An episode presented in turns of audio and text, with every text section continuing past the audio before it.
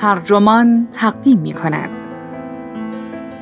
چرا فکت ها نظر ما را عوض نمی کنند؟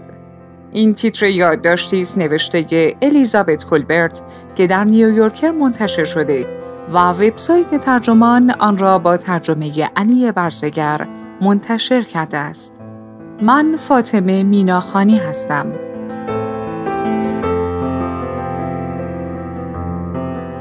پژوهش هایی که محققان علوم شناختی انجام می دهند روز به روز محدودیت های عقل را بیشتر برای ما روشن می کند. افکار ما از انواع و اقسام پیش داوری ها رنج می برد و شکست های مکرر ما در آزمون های عقلی گاهی واقعا نامید کننده می شود. اما اگر این پیش داوری ها واقعا برای گونه ما فایده داشته باشد چه؟ اگر هدف عقل نه صرف تشخیص صدق از کذب بلکه اساسا چیزی دیگر باشد چه؟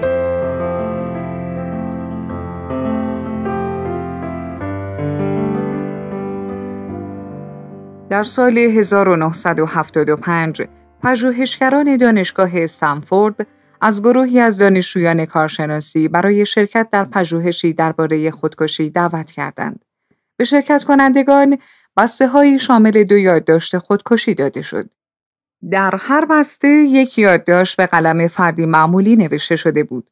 یادداشت دیگر به قلم فردی که متعاقبا خودکشی کرده بود.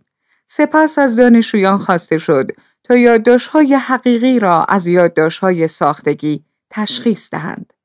برخی دانشجویان دریافتند که آنها استعدادی شگفت در انجام این کار دارند. از بین 25 جفت یادداشت آنها یادداشت واقعی را 24 بار به درستی تشخیص دادند. دیگر دانشجویان دریافتند که آنها در انجام این کار ناتوانند. آنها تنها ده بار یادداشت واقعی را تشخیص دادند. همانطور که اغلب درباره پژوهش‌های روانشناختی شاهد هستیم کل آزمایش ساختگی بود. هرچند نیمی از یادداشت‌ها واقعا حقیقی بودند آنها از دفتر پزشکی قانونی ایالت لس آنجلس گرفته شده بودند اما امتیازات ساختگی بودند.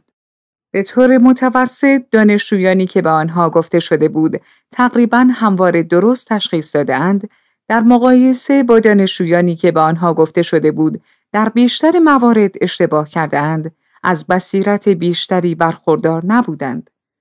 در مرحله دوم پژوهش پرده از روی این فریبکاری برداشته شد.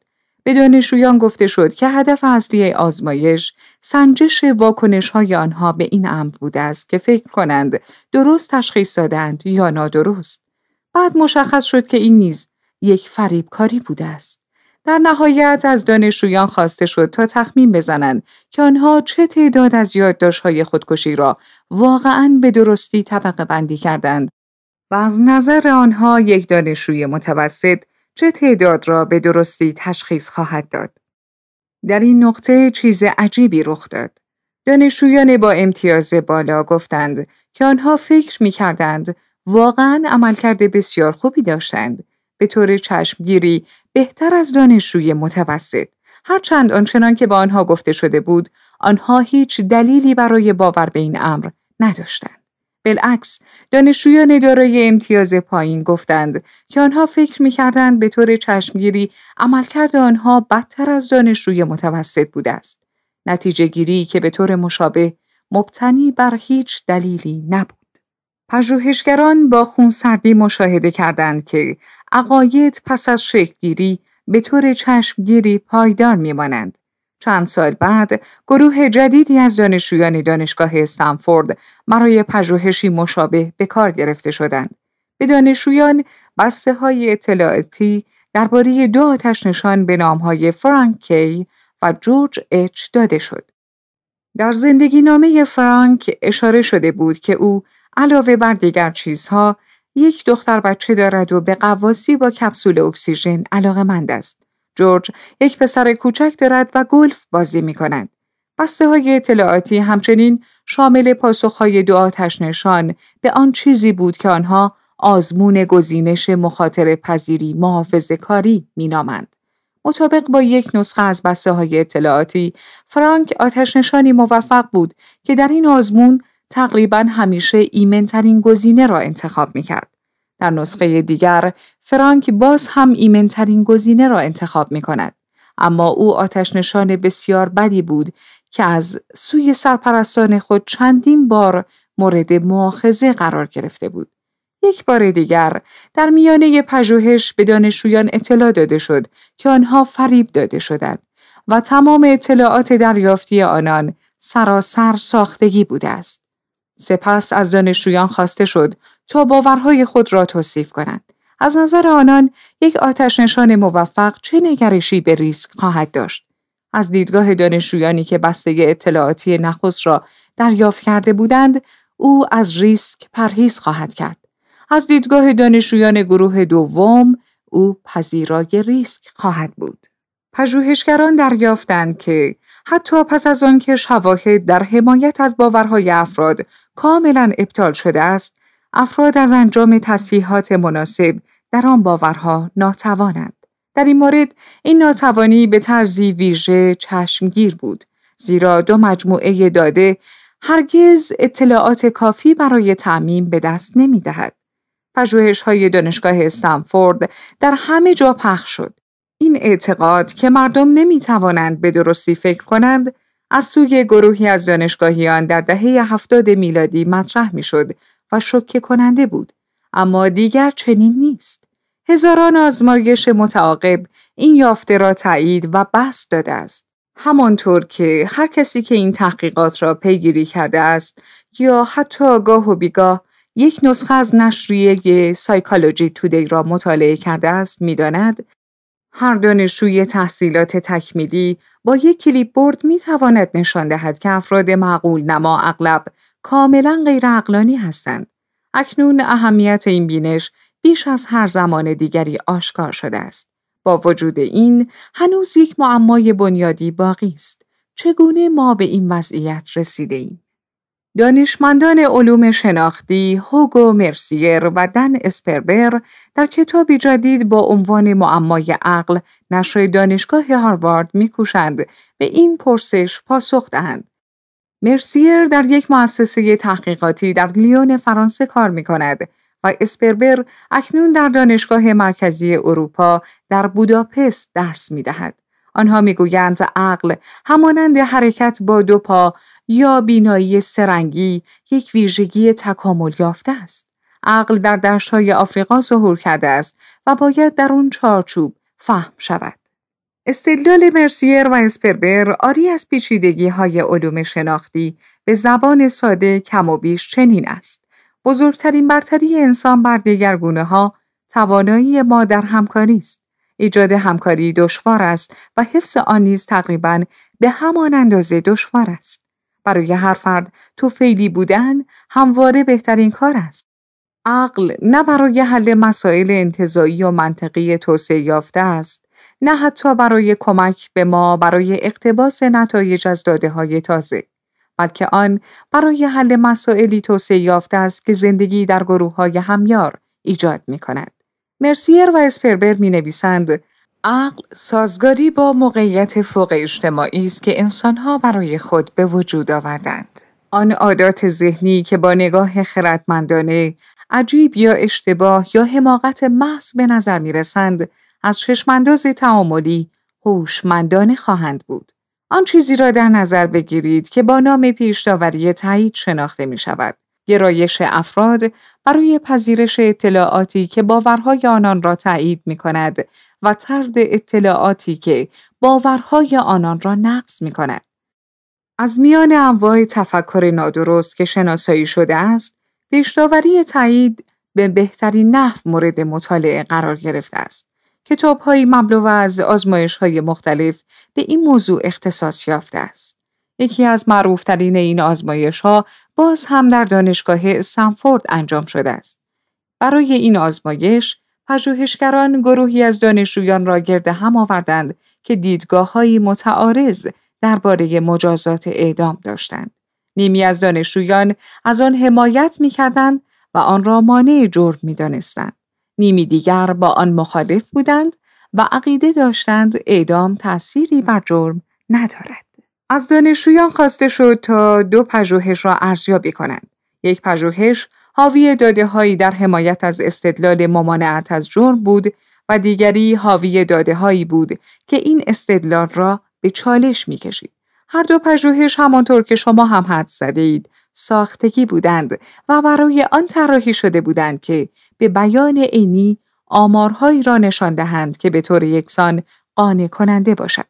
دانشجویانی که از ابتدا حامی مجازات اعدام بودند داده های پشتیبان ممانعت از جرم را بسیار مقبول ارزیابی کردند و داده های ضد ممانعت را غیر قابل قبول. دانشجویانی که از ابتدا مخالف مجازات اعدام بودند واکنشی معکوس نشان دادند. در پایان آزمایش یک بار دیگر از دانشجویان درباره دیدگاه های آنان پرسیده شد.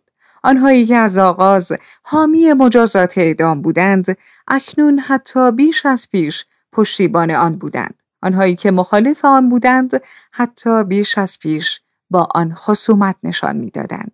اگر عقل برای تولید های درست طراحی شده باشد در این صورت به دشواری می‌توان خطای طراحی را تصور کرد که از پیش داوری تایید جدیتر باشد مرسیر و اسفربر می‌گویند موشی را تصور کنید که مثل ما فکر می کند.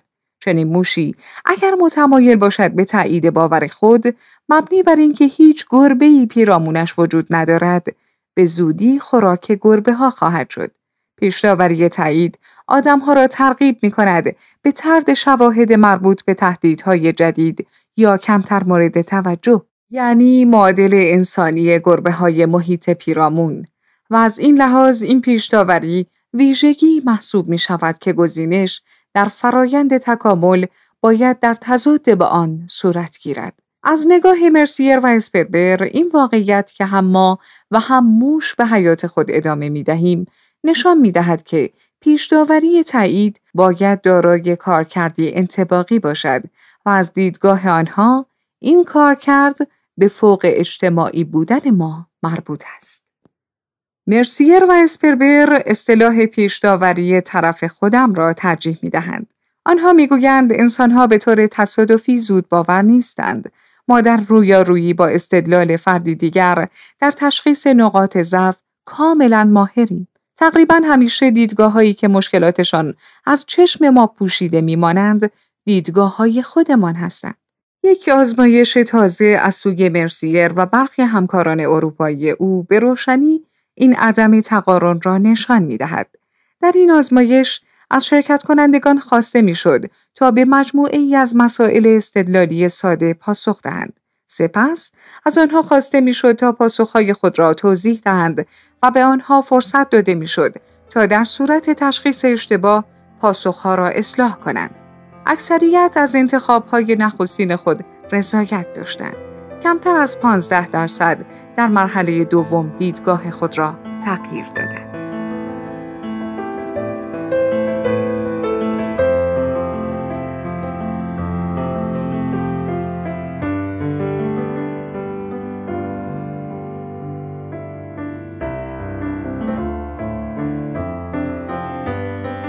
در مرحله سوم به شرکت کنندگان یکی از همان مسائل قبلی نشان داده می‌شد. همراه با پاسخ آنها و پاسخ شرکت کننده دیگر که به نتیجه متفاوت رسیده بود. یک بار دیگر به آنها فرصت داده می‌شد تا پاسخهای خود را تغییر دهند. اما نوعی فریبکاری صورت گرفته بود. پاسخهایی که به عنوان پاسخهای فردی دیگر به آنها عرضه شده بود در واقع پاسخهای خودشان بود و بالعکس. حدود نیمی از شرکت کنندگان دریافتند که چه اتفاقی در حال وقوع است.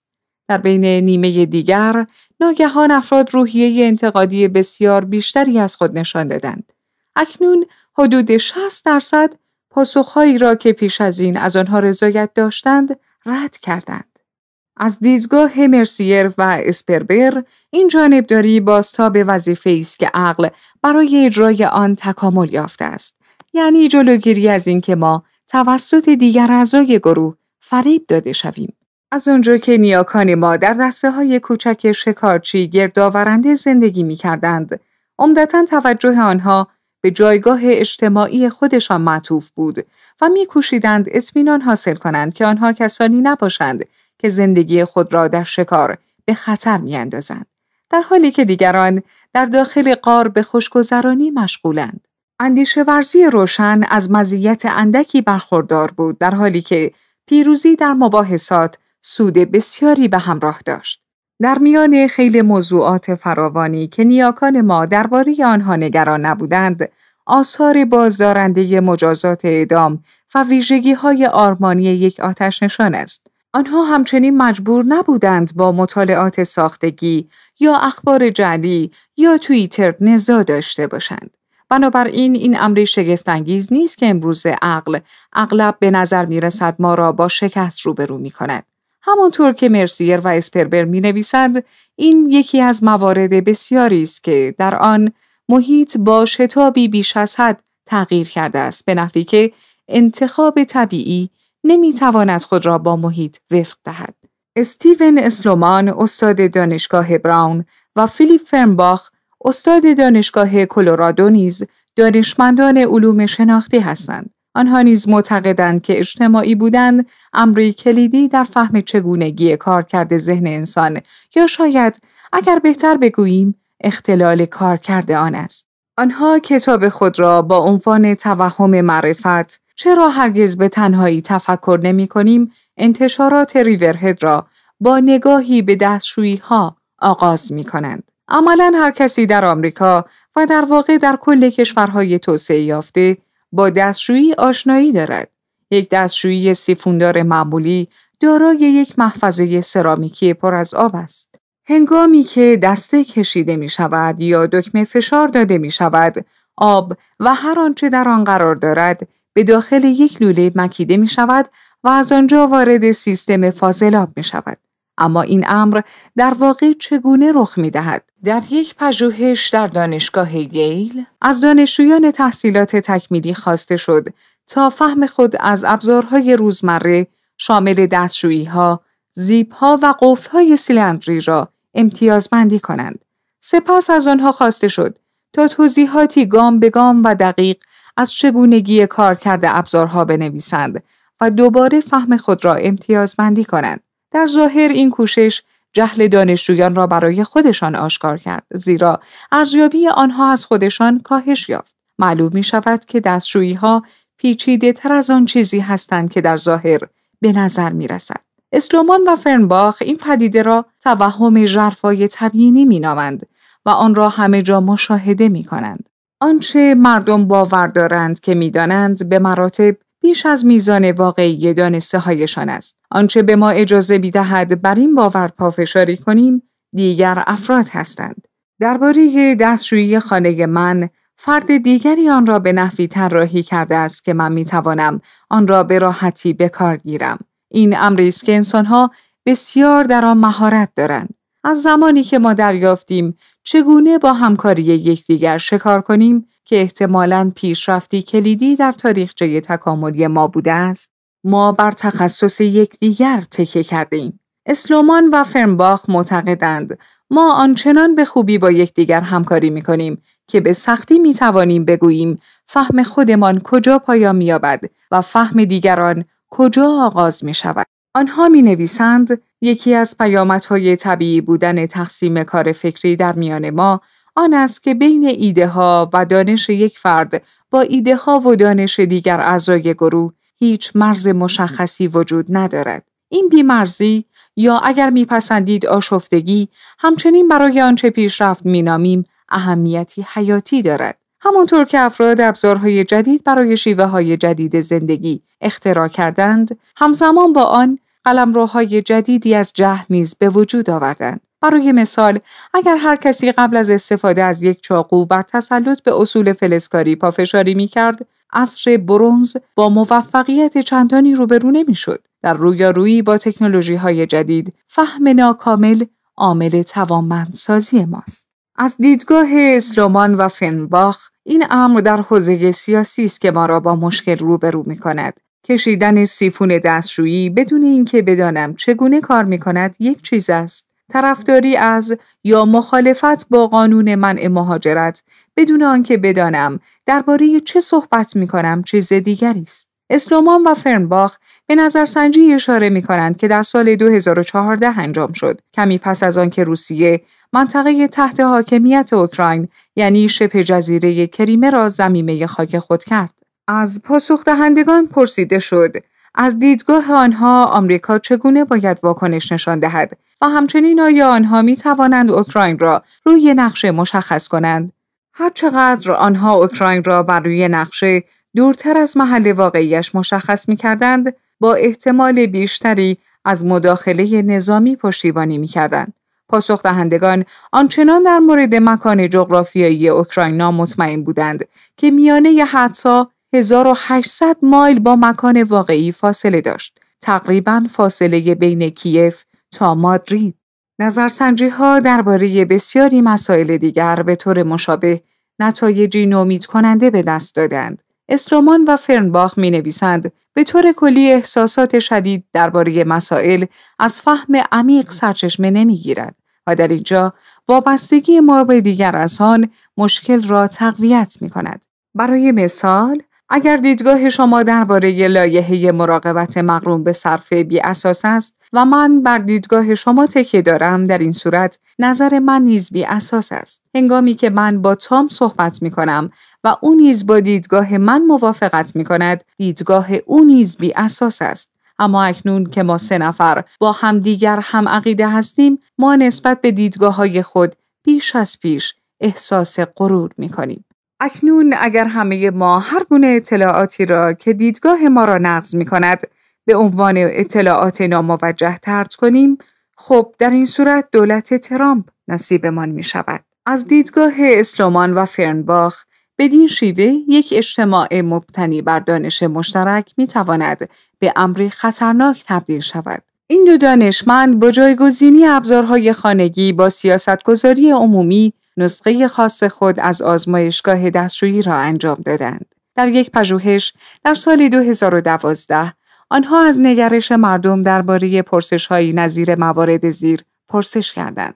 آیا باید یک نظام مراقبت سلامت دولتی وجود داشته باشد یا آیا باید پرداخت شایستگی برای معلمان وجود داشته باشد؟ از شرکت کنندگان خواسته شد تا دیدگاه های خود را بر اساس شدت موافقت یا مخالفت خود با پیشنهادات امتیازبندی کنند. سپس به آنها دستور داده شد تا با دقت هرچه تمامتر آثار اجرای هر پیشنهاد را توضیح دهند. اکثر افراد در این نقطه با مشکل روبرو شدند. هنگامی که دوباره از آنها خواسته شد تا دیدگاه های خود را امتیازبندی کنند، آنها شدت دیدگاه خود را کاهش دادند به نحوی که با شدت کمتری یا موافقت می کردند یا مخالفت. استرومان و فرنباخ در نتیجه حاصل از این پژوهش کورسوی امیدی برای جهانی تاریک مشاهده می کنند. اگر ما یا دوستان ما یا صاحب نظران CNN وقت کمتری صرف اظهار نظر و قضاوت یک طرف نماییم و بیشتر بکوشیم تا پیامدهای پیشنهادات در حوزه سیاستگذاری را بررسی کنیم در خواهیم یافت که تا چه اندازه ناآگاه هستیم و دیدگاه های خود را تعدیل خواهیم کرد. آنها می نویسند این شاید تنها نوع اندیشه ورزی باشد که توهم جرفای تبیینی را خواهد زدود و نگرش های مردم را دگرگون خواهد کرد. از یک دیدگاه علم را می توان به مسابقه یک نظام در نظر گرفت که گرایش های طبیعی مردم را اصلاح می کند. در یک آزمایشگاه دقیق پیشداوری طرف خودم هیچ جایگاهی ندارد. نتایج باید در دیگر آزمایشگاه ها و توسط دیگر محققان امکان باز تولید داشته باشد. محققانی که هیچ ای برای تایید آن نتایج ندارند و می توان گفت که این امر دلیل موفقیت چشمگیر این نظام است. در هر لحظه خاص یک حوزه تحقیقاتی ممکن است تحت قلبه مشاجرات و مناقشات باشد اما در پایان روش شناسی است که حکم می کند. علم به پیش می رود حتی با وجود آنکه ما سر جای خود متوقف مانده باشیم. جک گرمان روانپزشک و دخترش سارا گرمان متخصص سلامت عمومی در کتاب انکار تا دم مرگ چرا ما واقعیت هایی را نادیده می‌گیریم که ما را نجات خواهند داد انتشارات آکسفورد شکاف بین آنچه علم به ما می‌گوید و آنچه ما به خودمان می‌گوییم را بررسی می کند. توجه آنها معطوف به آن باورهای سرسختانه است که نه تنها به وضوح نادرستند بلکه همچنین به طور بالقوه مرگبارند نظیر اعتقاد به اینکه واکسن ها خطرناکند. البته آنچه خطرناک است واکسینه شدن نیست. واکسن ها از اول برای این کار ابدا شدند. گرمان ها اشاره می کنند که مسئول سازی یکی از دستاوردهای پزشکی مدرن است. اما مهم نیست که چه تعداد از مطالعات علمی نشان می دهد که واکسن ها ایمن هستند و اینکه بین مسئول سازی ها و اوتیسم ارتباطی وجود ندارد. مخالفان واکسیناسیون همچنان بر اعتقاد خود اصرار می‌ورزند. آنها اکنون می توانند به نوعی دونالد ترامپ را در صف خود به شمار آورند زیرا او گفته است که هرچند او و همسرش پسرشان بارون را واکسینه کردند اما از انجام این کار مطابق با جدول زمانی پیشنهادی از سوی متخصصان اطفال خودداری کردند گرمانها نیز بر این باورند که شیوه هایی از تفکر که اکنون خود نابودگر به نظر می رسند باید در زمان خاصی دارای مزیت سازگاری با محیط بوده باشند و آنها نیز صفحات بسیاری را به پیش داوری تایید اختصاص می دهند که به ادعای آنها دارای معلفه فیزیولوژیک است. آنها به پژوهش های اشاره می کنند که نشان می دهد افراد هنگام پردازش اطلاعاتی که باورهای آنها را تایید می کند لذتی اصیل یعنی تراوش زیاد دوپامین را تجربه می کنند. آنها می نویسند حتی اگر ما دیدگاهی نادرست داشته باشیم پافشاری بر باورهایمان احساس خوبی به ما می دهد. گرمان ها تنها در پی طبقه بندی شیوه های اندیشه ورزی نادرست ما نیستند. آنها می‌خواهند آن شیوه های نادرست را اصلاح کنند. آنها معتقدند باید راهی برای قانع کردن افراد وجود داشته باشد که واکسن ها برای کودکان مفید است و اسلحه های کمری خطرناکند. یک باور رایج دیگر اما از نظر آماری بی اساس که آنها مایلند آن را بی اعتبار سازند این است که داشتن اسلحه شما را ایمنتر می کند. اما برای این کار درست با همان مسائلی روبرو هستند که خودشان برشمردند. به نظر نمی رسد دادن اطلاعات دقیق به افراد کمکی به حل مشکل کند. آدمها به سادگی این اطلاعات را نادیده می گیرند. شاید تمسک به احساسات کارآمدتر باشد اما این کار به وضوح با هدف ترویج علم واقعی در تعارض است.